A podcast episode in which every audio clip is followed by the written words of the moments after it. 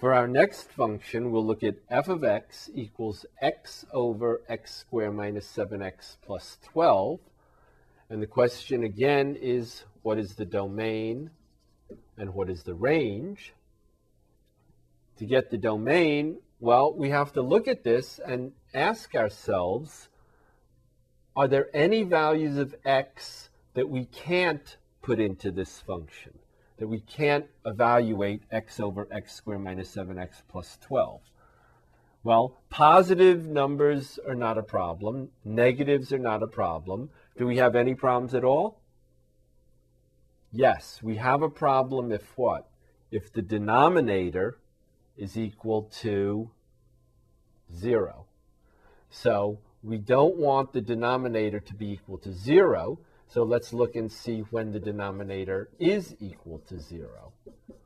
Okay, so x squared minus 7x plus 12 will equal 0. Fortunately for us, this factors, right? It's what? x minus 3 times x minus 4, right? So we get x squared plus 12, and then what?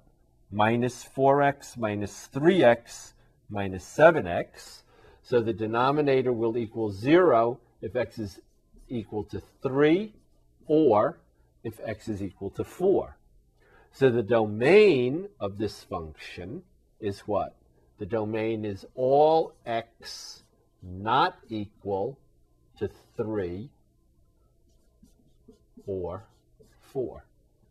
So x not equal to 3, not equal to 4.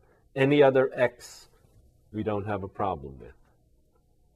All right. To get the range, the range is a is a much more difficult thing to figure out. For an example like this, so I would suggest you put this in your graphing calculator, the way we just looked at, and see what the graph looks like, and get the range visually from the graph.